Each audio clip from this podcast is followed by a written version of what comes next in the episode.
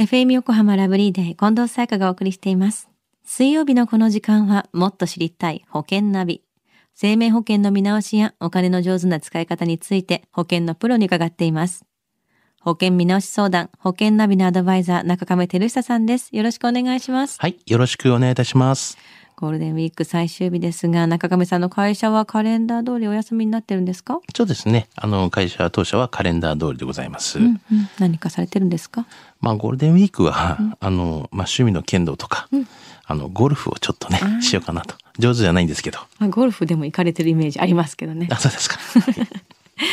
さあ、保険ナビ、先週は健康還付給付金のお話でしたよね。そうですね。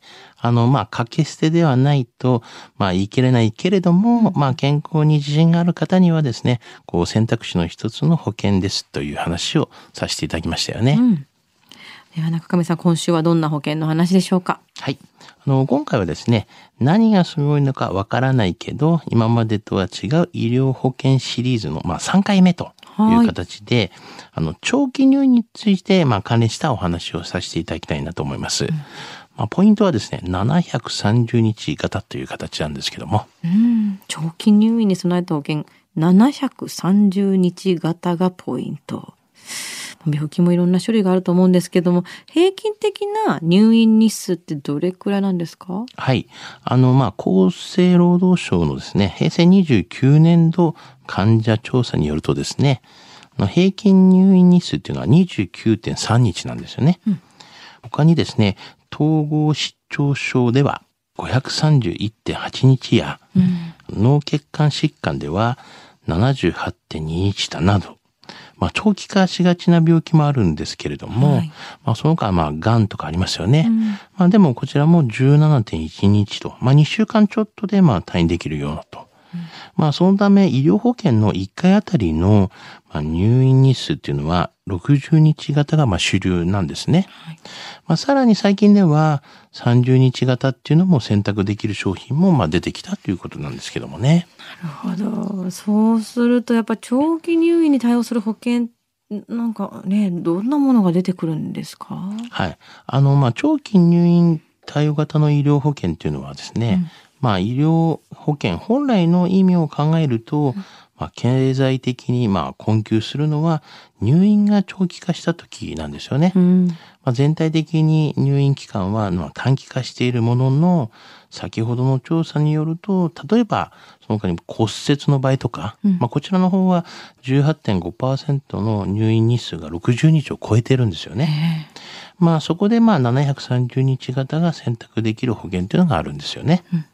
また、まあ、病気、怪我、それぞれにつき、1入院も通算1095日まで保障して、まあ、長期入院に、まあ、フォーカスしたものなんですけれどもね。じゃあもう何年単位みたいな話ですけれども長期型の保険を選ぶ際っていうのはじゃあどういうところに注意したらいいんですか？はい。あの、先ほども730日型の場合って言いましたけども、はい現在の医療に、まあ、対応したシンプルなですね、基本の保障がそういうのにはちゃんとあるのかとか、うん健康にまあ過ごせて、まあ、例えば5年ごとになんかお祝い金みたいなのがあるのかとか、まあ、日帰り入院でも短期で10万円のまとまったこう給付金がもらえるとかね。まあそういうのとか、あとは癌の重い病気に対してもですね、備えられているような、まあ、幅広いまあ保障があるのかと。まあこんな点をですね、ちょっとね、注意して見ていただければなと思いますが、まあただほとんどがね、まあこの辺はリカバリーできてると思いますけどね。保険料自体のじゃあ目安っていくらくらいになるんですか？はい。あの、まあ、およそで目安でございますけれども、はいまあ、大体、こう、就寝の保証としまして、1入院大体1万円ぐらいの保証が出るような、うん給付金出るような、まあ、保険料でいきますと、大体40歳の男性で7000、まあ、300円とか400円ぐらいの間で、まあ、女性だと、まあ、7000円弱くらいだと思いますが、はい。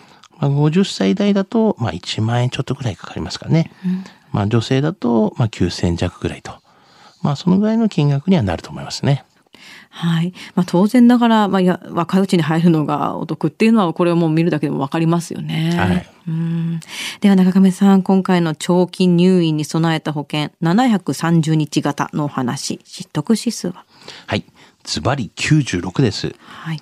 まあ結構高いね、皆さん知らないかもしれないんですけども、うん、まあ、こういう、まあ、医療保険ではですね、1入院日数が短いのが主流ですが、はい、まあ、脳卒中などですね、長期に入院する場合の病気に対応する、まあ、医療保険っていうのもやっぱあるんですよね。うんまあ、がん保険などは大体入院日数が無制限になっている場合というのがほとんどなんですけれども、まあ、医療保険で1入院730日あればですね、大抵のはリカバリーができるっていうのが多いと思うんですけどね。うん、このようなまあ特徴を持ったものもありますし、まあ、いつも言っていますけれども、これもお客様の考え方一つで、まあ、いろんな考え方がありますからね。はい、まあ、ぜひ、まあ、そういったことも、こういう保険もありますよということを覚えておいていただければなというふうには思いますね。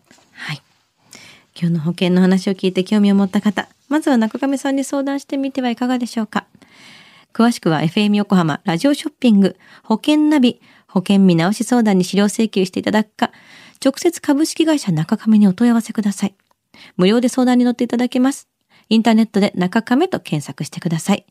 資料などのお問い合わせは FM 横浜ラジオショッピングのウェブサイトや電話番号045-224-1230 045-224-1230までどうぞ。